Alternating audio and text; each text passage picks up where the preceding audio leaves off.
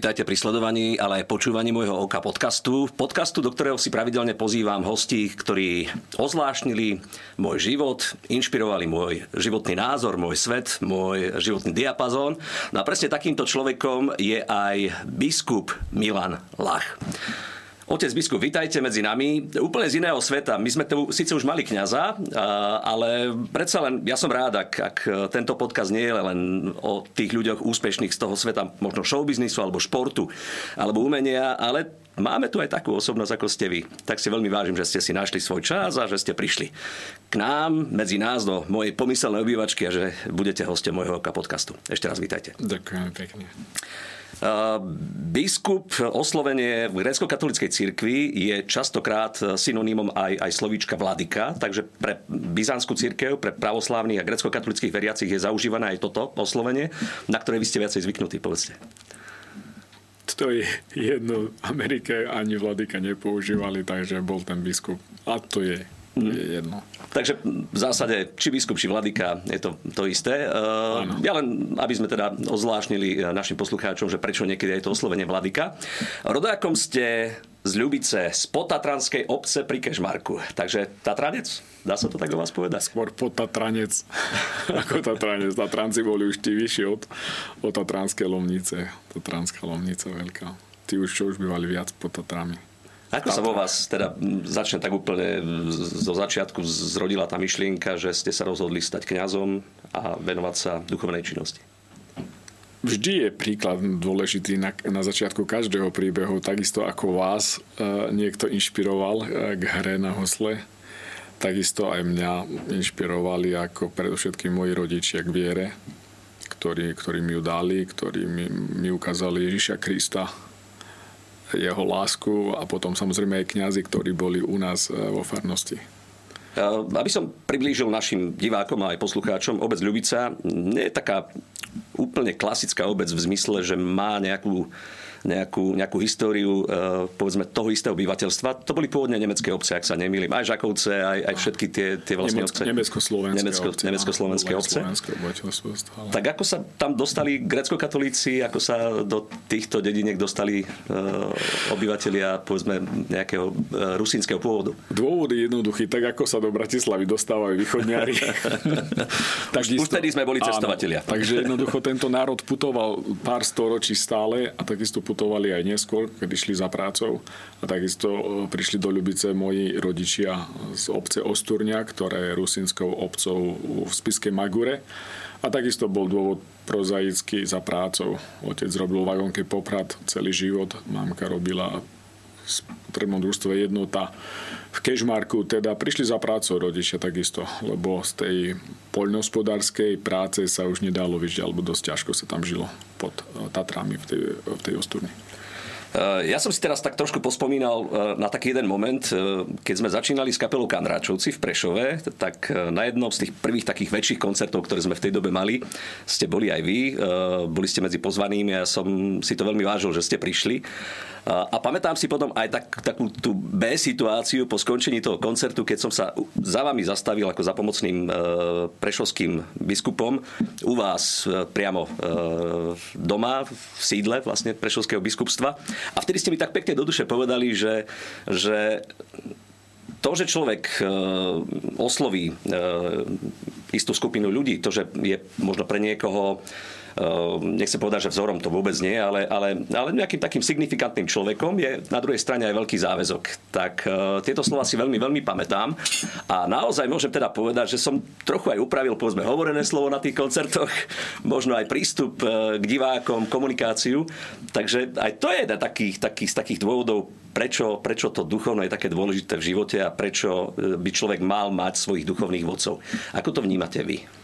Samozrejme, aj ja mám duchovného vodcu a myslím, že každý, kto chce urobiť istý pokrok a nasledovať Ježiša Krista, pán nášho pána, aj na tej ceste sám sa môže stratiť. Tak ako na gerlách potrebujete horského vodcu a je to dokonca zakázané ísť, môžete dostať pokutu, keď tam idete sám, lebo riskujete svoj život. Takisto aj v tom, v tom duchovnom živote je to dôležité, aby sme každý z nás, každý, kto o, kto verí v Ježiša Krista, sa považuje za kresťana a chce rásť v tom duchovnom živote, lebo pre nami je o mnoho väčšia meta, než len tento pozemský život. Naša meta, náš cieľ presahuje tento, tento časopriestor, hovoríme o väčšnom živote, takisto je dôležité mať takého duchovného vodcu. Teda som rada aj vám, odporúčam vy ste, aby ste mali takého, lebo je do, duchovného vodcu, lebo je to dôležité pre každého z nás. Je dobre, keď ma niekto z boku vie povedať, usmerniť, pozbudiť, lebo my často sme subjektívni.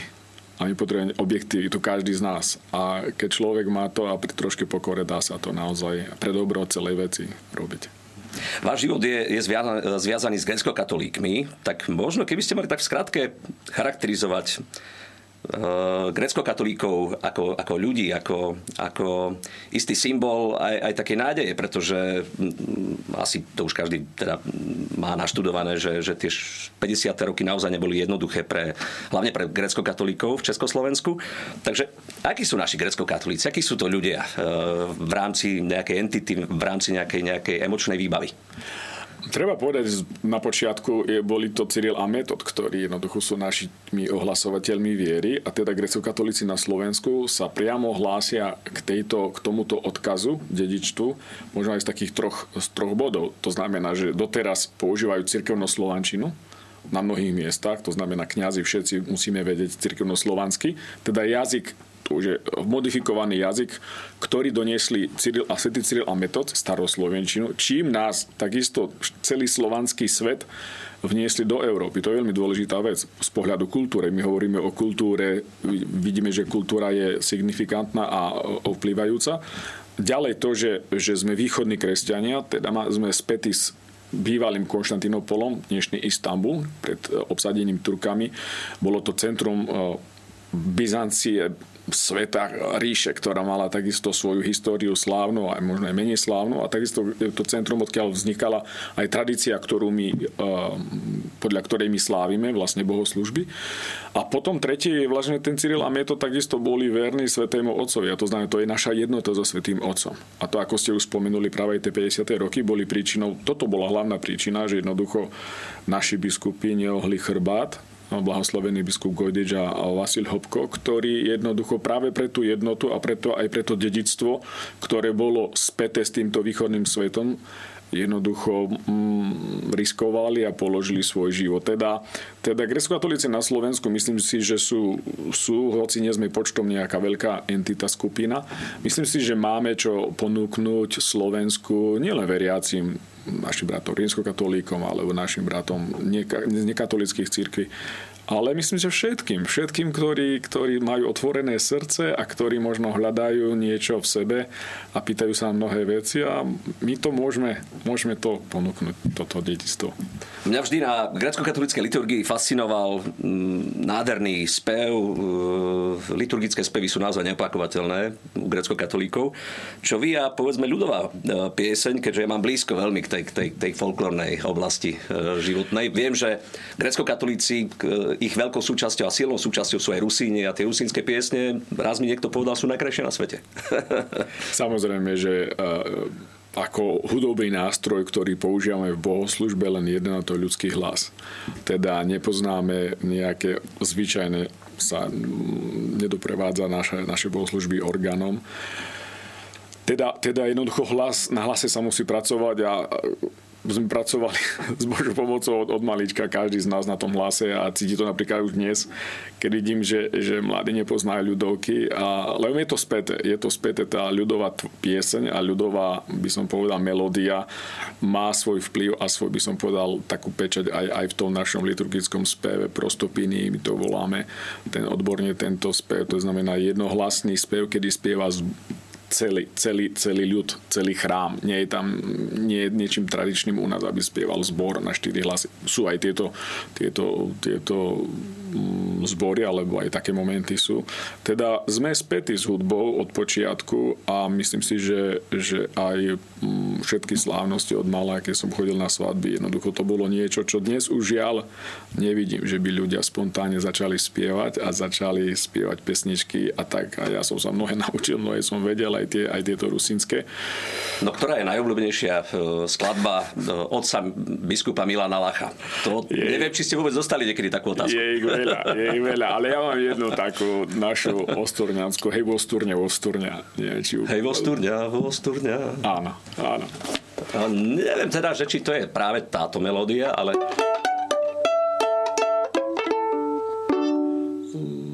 Hej, Usturňa, Usturňa, to pekné miestecko, mala jem frejerža, boli mne srdecko, mala jem frejerža, boli mne srdecko.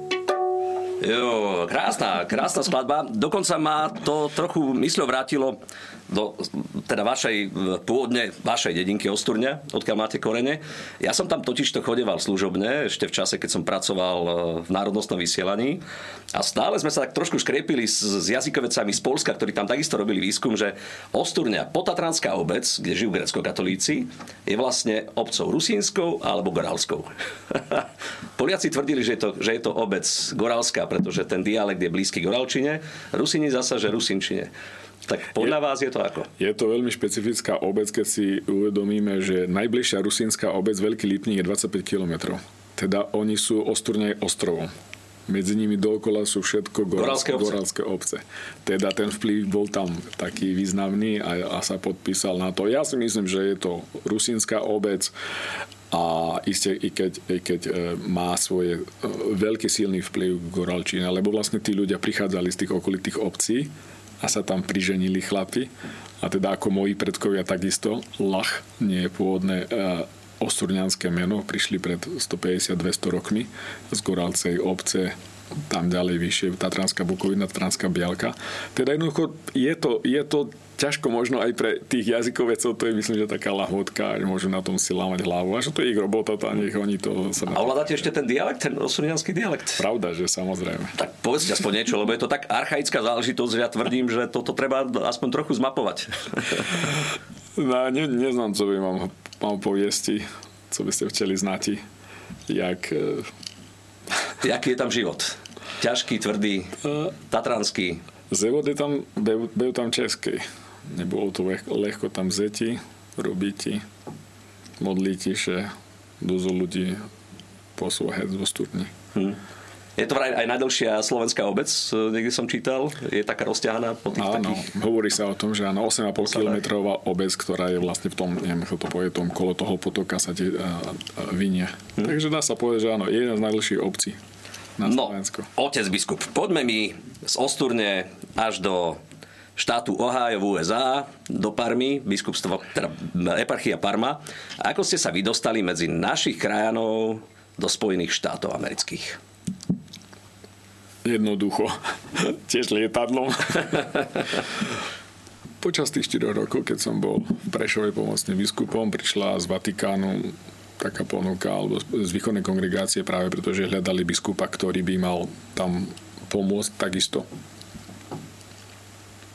teda nebolo to niečo navyslono na moju žiadosť. Jednoducho bol som oslovený a som povedal, ak, ak teda je potrebné tam ísť, pomôcť, ja som otvorený. No ako vyzerá taká komunita e, našich krajinov v USA? Je to, je to ešte taká životaschopná nejaká záležitosť? Alebo... Tak je to, je to častokrát, by ste, my sme boli prekvapení aj tu na Slovensku, že sú to vlastne už Američania. Teda my sme používali na 100% angličtinu ako bohoslužobný jazyk, ako liturgický jazyk, ako prispeve. Jednoducho ostali melódie, to je pekné. Tá melódia je jediné ostala, ktorý by ste spoznali, že ste v grecko-katolíckej cirkvi, ktorá je z východného Slovenska. Ostatok za tých 150 rokov sa dosť zmenilo a poznačilo aj týchto ľudí, ktorí nemali ľahký život tam, lebo ako vidíme teraz, ako tých migrantov nikto z nejakou veľkou náročou nevíta ani na Slovensku alebo v Európe. Toto isto zažívali, to isté zažívali naši predkovia, naši ľudia aj v Amerike, ktorí tam nešli z nejakej rozkoše, ale išli preto, lebo to bola taká chudoba, že nemali ako vyživiť svoje rodiny. Čo je znovu ten, ten istý problém ako dnes. Viete, ten, tá rodina je centrom tohto života i spoločnosti a tá starostlivosť o to, o to blaho tej rodiny, tých detí, považovali si za takú dôležitú vec, že boli a museli zazrieknúť všetkých osobných vzťahov. Vieme, že nebol internet, neboli telefóny, jediné, čo bolo komunikácia, bol list, ktorý možno šiel neviem, či mesiac, či dva, koľko šiel ten párnik a koľko tých listov sa stratilo. Takže e, bola to veľmi ťažká skúsenosť, myslím si, že a takisto môžeme hovoriť aj o tej Osturni, tam skôr jedna tretina obyvateľov sa vysťahovala do Spojených štátov. Aj moji predkovia, môj starý otec sa narodil v USA. Teda čo dom, to bola jedna história a takisto aj aj dráma alebo nejaká taká, by som povedal, aj ťažká skúsenosť a smutná skúsenosť. Aj mnoho ľudí tam zavalilo v tých baniach počas tých prác jednoducho, alebo v tých železiarnech. Veľmi ťažká práca. Veľmi dačo si nevieme ani my tu predstaviť momentálne. Mhm. A aká je ich súčasnosť? Teda jazyk už stratili, hej? Dá sa to tak povedať, že... že... Áno, tak oni jednoducho sa, ešte to je pekné, že sa oni identifikujú ako, ako potomkovia. potomkovia z Uhorska, z Československa, keďže treba si uvedomiť, že mnohí z nich odišli do, do Spojených štátov práve za Rakúsko-Horska kedy bola najväčšia vlna toho, to znamená koniec 19. storočia, začiatok 20. storočia. E, podľa istých štatistík odišlo z Uhorska, teda ešte Uhorska 700 tisíc Rusínov. 700 tisíc. Mm-hmm. Teda v tej dobe to bolo asi obrovské číslo na počet. V tejto dobe, áno, samozrejme, veľké, veľké číslo, veľké, veľká by som povedal masa ľudí, ktorí tam išli, alebo ktorí možno aj postupne niektorí sa vrátili naspäť, lebo nie, nie všetci odiš, ostali. Ale je to, je, to veľká, je to veľká skupina, ktorá, hovorím samozrejme, mnohí z nich poznajú svoju identitu, hľadajú svoju, svoje nejaké korene, mnohí, mnohých tu už nezaujíma, ani vlastne nevedia. Takže tá komunita je momentálne nie nejak extra veľká, ona sa aj tak zmenšuje, práve tá etnická komunita, ktorá má to nejaký pôvod a skôr začína naberať na takej váhe proste ľudia, ktorí prichádzajú do našej cirkvi grecko-katolíckej tejto rutenskej tradície. Práve aj od bratov protestantov alebo z rímskokatolíkov, ktorí nachádzajú toto krásne bohatstvo, liturgické, teologické ikony, hudba, to ich oslovuje a chcú žiť svoju vieru práve takto. No a čím vás e, inšpiroval a e, čím vám ozvláštnil váš životný pohľad práve ten pobyt medzi, medzi krajami USA? E, ja by som si pomohol, ja som si donesol takú jednu ikonu. Je to ikona Ježiša Krista, ktorý má na ramene ovečku. A to by som povedal, že možno aj charakterizoval. To som dostal túto ikonu od môjho spolubrata, oca Mareka Višňovského, ktorý píše ikónie, ktorý bol môjim takým takou pravou rukou tam. Ja som ho aj, ja mu veľmi vďačný aj za to, čo on vlastne urobil aj pre nás. A myslím, že táto ikona ukazuje alebo hovorí aj to, čo bolo tým hlavným takým poslaním mňa ako biskupa. Hľadať tie stratené oviečky, ktoré, ktoré tam boli a ktoré sa... A to isté, tá práca není, není taká ľahká, aby som povedal jednoducho taká, že, že to zakrátko sa dá urobiť. Je to niečo, čo je, čo je proces. Hej. Teda ani ja nemôžem povedať, lebo vlastne každý sa môže stratiť. Hej, a to je možno aj niečo, čo, čo keby ste ma pýtali, že čo robím vlastne aj tu, alebo čo je poslanie biskupa alebo kniaza, je obraz práve toho hľadania tej stratenej ovce.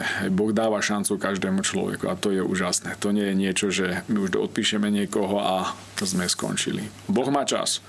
A to je krásne. Boh má čas a my sme v tomto čase ako v dare a my takisto máme ísť a hľadať vlastne my ako pastieri tých, ktorí, ktorí sa strátili a ktorí máme priviesť do toho ovčinca, košiara práve, aby, aby našli vlastne tú komunitu alebo ten domov. A zažili ste tam aj nejaké silné momenty, ktoré vám natrvalo zostali v pamäti? Určite sú to silné momenty, keď spovedáte človeka, ktorý po 60 rokoch príde na svetu spoveď. Hej, pre nás je to niečo nezvyčajné, takisto to na Slovensku, ale sú prípady. Teda jednoducho, ja som hovorím, e, tak naházoval siete častokrát aj v tým a tí ľudia tak sa otvárali. Oni tak pomaličky postupne stracali takú, by som povedal, takú opatrnosť Hej, lebo som bol z Európy, teda jednoducho nebol som ich. Jednoducho môj jazyk s môjim akcentom a ja angličtine jednoducho, ja viem, že nikdy nebudem mať angličtinu takú, že by oni ma nespoznali. Na to by som musel byť malý chlapec, aby som ju nadobudol. Teda aj napriek tomu však e, títo ľudia, ľudia boli, mnohí z nich otvorení, ale postupne tak sa otvárali a a jednoducho to bolo pekné aj na konci toho, že keď mnohí niektorí povedali, že sme vám vďační biskup, môj volal biskup, Milá, sme vám vďační, že ste mi, tak ktorí z nich povedali, sme, sme vám vďační, že ste nám približili cestu k Ježišovi Kristovi, našej viere. My sme mali u nás doma nedávno návštevu z USA, e, rodiny známi, ktorí teda majú slovenské korene, ale narodili sa už v Spojených štátoch.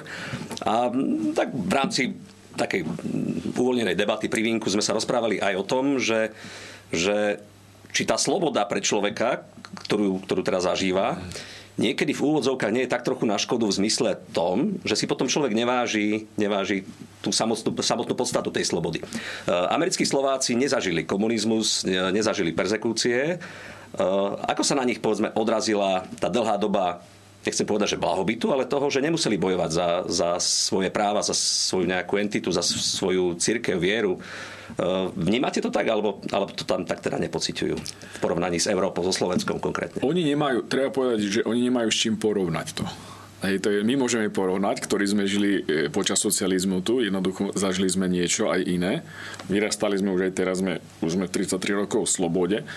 Teda jednoducho my to vieme porovnať. Oni žiaľ nemajú s čím porovnať u nich od roku 1865 nebol žiadny vojenský konflikt. Posledná vojna sever proti juhu, čo ja sa pamätám dobre, možno niekto vie lepšie, jednoducho nezažili nejaký vojenský konflikt na území Spojených štátov. Je teda jednoducho aj tá sloboda, aj akože príklad demokracie, čo je tá ústava, ktorú oni majú, ktorá sa dáva za, za mm, príklad aj ostatným štátom a demokracie, e, je niečím, čo jednoducho samozrejme oni si to tak neuvedomujú. A samozrejme, že ich to mení a že ich to, ich to poznačilo. V rámci tej slobody, ale to si mysleli, že môžu všetko a jednoducho vidieť sú tam aj, aj na tom. Nehovorím, že všetci ľudia sú jednoducho, mnohí ľudia hľadajú a si to uvedomujú, že nie je všetko v poriadku a že tá sloboda, taká úplná sloboda, že môžem si robiť, čo chcem, eh, ma ne, nerobí slobodným, práve naopak ma robí otrokom a eh, s tým som sa tam stretával samozrejme, že, že je to niečo, čo si mnohí ľudia uvedomujú. Nie je to niečo také jednoliaté stádo, kde všetci vedia im to je jedno. Aj tam sú uvažujúci ľudia, sú tu vysoké školy, intelektuáli, ktorí si... To je veľký národ, treba povedať, že Spojené štáty majú 350 miliónov. Tu štát Ohio, ktorý si spomenuli, bol raz toľko väčší ako Slovensko samotné. A to bol jeden štát 12, ktorých som mal ja na starosti. Teda, viete, ťažko aj porovnávať, ale samozrejme oni si uvedomujú aj čítajú históriu a jednoducho takisto vedia, že rozmýšľajú nad tým, že ako ďalej, aj Spojené štáty, aj tá americká spoločnosť, aj momentálne, im to tiež nie je jedno celkom. Mhm. Ja si pamätám, že keď sme tam boli, tak oni, e, áno, ako ste hovorili, nerozprávajú slovensky alebo rusínsky, ale, ale zostali im piesne. Taká ich nepísaná hymna je Červená rúža trojaka. to, to bola vraj povinná výbava každého amerického Slováka, Rusína, e, ktorý, ktorý teda došiel e, do Spojených štátov. Takže Piesne zostávajú, jazyk sa vytráca. Pravdou ale je, že, že viera duchovno je silne ukotvená medzi grecko-katolíkmi a vy ste opäť na novom pôsobisku, e, misínom, v úvodzovkách, keď to tak poviem, ste teda mm, v súčasnosti pôsobíte na území Bratislavskej eparchie, dobre Áno. som to povedal? Áno. Takže je to svojím spôsobom tak, tak, také malé misijné územie, pretože tých grecko-katolíkov povedzme tu nie je toľko ako na východnom Slovensku. Presne tak, je to niečo nové, takisto aj pre týchto ľudí, ktorí prichádzajú znovu opäť za prácu, za štúdiom ktorí takisto sme v tej pozícii, aj my pastieri, ktorí hľadáme tie ovečky a máme hľadať ich práve pre, pre ich spásu, pre ich dobro. Teda je to tiež niečo nové. Dáva mi veľma, veľmi veľa takých, by som paralel pre mňa osobne teraz aj z tej eparchie Parma, kde som pôsobil v Spojených štátoch pri Clevelande práve táto bratislavská eparchia. Asi z tých troch eparchí našich grecko-katolických tu na Slovensku je práve takýmto svojim štýlom a charakterom najbližšia tomu, čo som zažíval tam v Spojených štátoch počas 5,5 roka. No tak čím je výnimočná táto naša je, bratislavská eparchia? Je výnimočná práve tým, že je tu veľa mladých ľudí veľa detí, veľa mladých ľudí, ktorí tu prichádzajú, hovorím za prácu, ktorí sa tí deti tu rodia, ktorí... Teda je tu, je tu veľký taký, by som povedal, momentum toho, toho tý, tej mladosti, čo čo je zaujímavé, čo je vždy sľubné a čo aj isté aj možno aj nás eh, vyzýva k tomu, aby sme aby sme e, boli blízko pri tých ľuďoch, aby sme ich počúvali, aby sme ich hľadali doslova, doslova hľadali a aby sme im povedali práve ten odkaz, to posolstvo Ježiša Krista, že on je láska, že Boh je láska a že tá láska je najdôležitejšia v našom živote, nič iné. To je to podstatné, za čo my raz budeme aj tam hore pred Pánom Bohom na, Bo- na Božom súde. Bráni nás odpovednosť. Nie je za to ani veľmi, že ako my sme vykonávali naše, by som povedal, naše obrady, alebo ja neviem čo. Ale to, koho sme možno pozvali na kávu, komu sme prejavili možno trošku času, koho sme možno poslali sms keď, bol, keď bolo ťažko, keď bol možno smutný, alebo keď bol možno mu niekto zomrel blízky a my sme povedali, som s tebou. Možno nič také extra veľké. My si myslíme častokrát, že kresťanstvo to je niečo extra veľké, čo musíme my robiť. Nie. Láska je jednoduchý prístup k človeku. Na to netreba vysokú školu, aj na to netreba nejaké... A pritom človek, a každý ten objektom tej lásky môže byť. Každý. A nikoho Boh naozaj nikoho neodvrhuje to je, ak to číta Evanielia, vidí, že koľko tých príkladov tam bolo toho, ktorí ľudia, ktorí aj zlyhávali, ktorým Boh preukázal svoje milosrdenstvo a ktorý nakoniec ešte aj povolal do, do najvyšších funkcií. Taký Peter, ktorý zlyhal takisto, môžem povedať na celej čiare. Na dlhšom živote, momento, momente života, keď Kristus zomieral a mal tam ho zradil.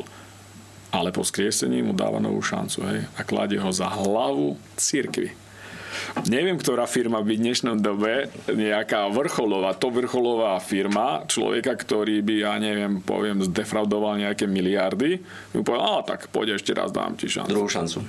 Neviem. Ne, ne, ne, nepočul som, možno ste počuli o takom prípade. Ale Kristus to urobil. A to znamená, že aj, aj ten vzťah je trošku v cirkvi na niečom inom položený, než na tom, ako častokrát si mnohí ľudia ako církev vnímajú a považujú a porovnávajú. Hej. Že církev je naozaj niečo, je niečo tajomné. Isté máme tu mnohé veci, ktoré nám môžu vadiť na nej, ale myslím, že dôležité je tiež pozrieť na tú podstatu, že aj tam tí ľudia sú zraniteľní a môžu zlyhať. Vy ste, otec biskup, pre mňa vždy takým, takým optimistickým človekom, človekom s víziou, človekom, ktorý to nevzdá v živote. Práve naopak, rozdáva radosť, e, rozdáva nádej. E, kde vyberiete osobne silu? Je to iba modlitba, alebo je to aj kontakt s vašimi veriacimi, s ľuďmi, keď vidíte, že sa vám niečo podarí v živote? Ako to je u vás, vo vašom biskupskom živote? Je to asi takisto, také by som povedal, to spojené. To sú spojené nádoby. Jednoducho na jednej strane, my nie sme, ja nie som zavretý niekde v nejakom e, kláštore, že by som bol oddelený od ľudí ako biskup mám byť s ľuďmi, teda jednoducho áno, ako ste spomenuli, hľadám svoju silu v dennej modlitbe osobnej, v čítaní Božieho slova, v liturgii, ktorú sa my modlíme, spievame, treba lepšie povedať, jednoducho všetko, to, všetko sa spieva. Teda jednoducho, a ten spev vás rozveseluje, takisto vám dáva radosť do tej duše. Je to, myslím, že, myslím, že to je taký, častokrát sa to asi nejak tak zanedbáva, podceňuje či, ale tá hudba naozaj je dôležitá v živote každého človeka a teda aj v mojom živote samozrejme, že e, od malička. A teda, takže, teda modlitba môžem povedať, že je to niečo, čo má denne slávenie, aj Eucharistie, božské liturgie, čo mi dáva nádej. Čo mi dáva nádej, že ja keby som naozaj upínal všetky tie sily na to, čo vidím tu v tej slovenskej spoločnosti, tak asi dlho by som optimizmom, optimistom nebol. A myslím si, že to je naše poslanie, vnášať jednotu aj do toho rozdeleného, hľadať a spájať, čo nie je ľahké robiť arbitra alebo nejakého toho, toho mediátora nikdy nie je ľahké. Chce to isto aj, aj na tú prípravu, aby som povedal aj takú milosť. Teda jednoducho naozaj ten osobný môj život sa snažím žiť s Kristom a naozaj jeho považovať za, za môjho pána a. Nie v nejakom strachu z toho pekla, alebo že čo nás čaká ale ako priateľa a to je niečo iné. To znamená ten vzťah a to je dôležité, čo potrebujeme si budovať každý z nás s ním. Hej. To je vzťah, to je niečo. My žijeme zo vzťahov. Keď my nemáme dobré vzťahy, na život, e, príklad, keď to v robote má zlé vzťahy s ľuďmi, no neteší sa do tej roboty, do tej práce, lebo jednoducho sa tam tie vzťahy s tými osobami, ktoré sa stretá, nie sú tie, ktoré jednoducho by boli nejaké pre neho príjemné, alebo by som povedal, že by e, z nich čerpal. A takisto na druhej strane, okrem tej modlitby a toho duchovného života, pravda, že to je aj to počúvanie ľuďom ktorí sú, ktorí vám hovoria jednoduché príbehy. Aj teraz od toho príchodu môjho som mnohé veci videl, zažil, počul v bežnej takej realite obyčajných ľudí.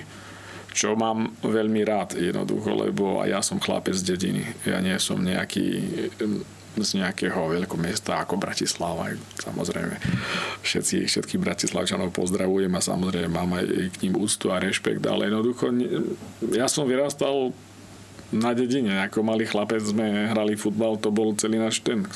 Do večera behali za loptou. potom sme šli do cerkvy, do kostola, do, na liturgiu ako ministranti a jednoducho to, tom som sa odvíjal, alebo som šiel na hudobnú a jednoducho to boli také aktivity moje, ktoré som robil a v tom som rástol. Teda nechcem povedať, že som to nejaký ľudomil, alebo v zmysle, že som ľudový. Som ľudový, lebo som jeden z som jeden z tohto, z tohto, z týchto, z tohto štátov, z tohto Slovenska našho, ktoré milujem. Teda myslím, že aj pre biskupa, pre každého, kto robí s ľuďmi, musí počúvať. Máme počúvať ľuďom, hej. máme počúvať kňazom. A ja jednoducho aj tiež nemám patent na všetky otázky. Ani nie som, nemám všetky, by som povedal, odpovede. Jednoducho tiež musím takedy aj povedať, no neviem. Ale to je normálne že keď človek to aj tak povie, že si uzná, že nevie všetko. Otec biskup, možno úplne na záver, lebo viem si predstaviť, že tento rozhovor by mal niekoľko hodín, je to také putavé pre mňa. Ehm, pre všetkých, ktorí to počúvajú a ktorí možno miestami strácajú nádej, ehm, nádej radosti, nádej nejakej, nejakej, nejakej pozitívnej vízie do budúcna, ako by zneli vaše také slova, takého, takého prebudenia, nabudenia a upokojenia možno situácie na Slovensku? Ja by som chcel ľudí všetkých pozbudiť na Slovensku práve k tomu, aby mali nádej. Hej. E, pre nás, tí, ktorí sú veriaci, je to o to ľahšie, lebo my veríme, tá nádej je vo vzkriesenom Kristovi. Kristus, ktorý zomrel, trpel, stal z mŕtvych a zoslal Svetého Ducha na učeníkov a poštolov a povedal, že budem s vami do konca sveta. Teda a pre nás ani tieto udalosti, ktoré sa odohrávajú, možno sme iste všetci aj, e, by som povedal, e, trošku znechutení práve z toho, ako aj mnohí politici, ktorí berú zodpovednosť, a to sa vracame k tomu, čo ste spomínali na začiatku, že majú zodpovednosť danú Bohom, dá sa povedať doslova. Ich zvolil ľud. Nie preto, aby si robili, čo chcú, ale práve preto, aby mysleli na toho posledného človeka na južnom či východnom Slovensku. Či on má dôstojné zabezpečenie toho základného, čo on pre život potrebuje. A nech, sa, nech to porovná so svojím životom, so svojím štýlom. Či naozaj dá sa povedať, že on povie, že je jeden z nich. Hej, teda to chcem povedať, že myslím si, že každý z nás, a ja musím začať od seba. No, začneme každý od seba. Myslím, že tu vždy máme tu takú, takú, také, sme radi, keď môžeme na, na niekoho iného poukázať, že niekto iný má sa zmeniť. Nie, najprv sa musím ja zmeniť. A to myslím dávam takú radu. A vtedy potom aj prichádza taký pokoj, radosť zo života, lebo ak viem, že nie som dokonalý a že sa môžem pomýliť, málo kedy som počul v nejakej relácii, sledujem aj trošku aj to politické dianie, aby niekto povedal e, skutočne v takej pokore, že ospravedlňujem sa vám a prepáčte, ak som vás urazil a a my sa čudujeme, že ľudia, aká spoločnosť je. Veď všetci pozerajú na to, ako je to tam hore. Ak tam nie sú príklady, ryba vždy smrdí od hlavy. Ak tam nie sú príklady, ktoré budú skutočne pozitívne viesť tento, aj túto našu spoločnosť, dopredu, tí, ktorí sú tam a ktorí majú zodpovednosť aj morálnu pred Bohom. Ja hovorím, sa ma mnohí pýtali, to tak zakončím, že jak tam v Amerike je toto. Ja som hovorím, keď som chodil ešte tu ako z Ameriky, ja hovorím, Ameriku máte tu na Slovensku. Asi to vážte. Teda aj tak ja zakončujem aj to, že máme tu veľmi krásne to, čo máme, možno my nadávame, že to nie je tak. Choďte sa len pozrieť možno na východ, na Ukrajinu, keď ste tam boli, keď nechoďte sa pozrieť tam, si tak, aby ste videli, ako ľudia tam žijú momentálne. Hej, bol som tam pred mesiacom alebo do iných krajín. Viete, keď človek potom zvonku vidí tie situácie, trošku potom aj iný pohľad. No, takže hovorím, možno, možno buďme viac pozitívni, težme sa z toho, čo ja nehovorím, že tu je všetko v poriadku. Mnohé veci tu škrípu, zdravotníctvo, školstvo, aby sme mohli tak jednoducho. Naša infraštruktúra, keď chodím z východu na, na západ po tých cestách, hovorím, čo tí ľudia robili tu 20 rokov. Hej. Ale preto hovorím, že a myslím si, že aj to treba počuť ten hlas toho ľudu. Pretože chceme, aby všetkým nám tu bolo dobre. Teda musíme začať od seba, ale jednoducho myslím, že je tá nádej. Vždy je tu nádej. A to je pekné, aby sme vždy dali to pekné, čo každý v nás má, vy svojou hudbou, môžete ľudí rozveseľovať a potešovať ich žiali, ich bôli. A takisto možno ja slovom pastiera a každý z nás ten nejaký dar má. A teda nie je ani jeden človek na Slovensku, ktorý mi povedal, ja som nedostal žiadne talenty od Boha. Nie je to pravda. Pýtaj sa, čo si dostal ty a dávaj. Možno len to, že sa na niekoho usmeješ. Otec biskup, ďakujem za to, že ste, ďakujem tejto situácii za, za možnosť zažiť niečo výnimočné pre mňa. Verím, že rovnako výnimočné e, chvíle zažili aj naši poslucháči a diváci. Veľmi sa budem tešiť, ak sa opäť stretneme, možno na niektorom z našich koncertov, možno na, pri niektorých z vašich, vašich uh, cirkevných aktivít. Vždy tam teda rád prídem a, a veľmi rád s vami prežijem naozaj čaro výnimočného. Ešte raz ďakujem. Ďakujem aj veľmi pekne.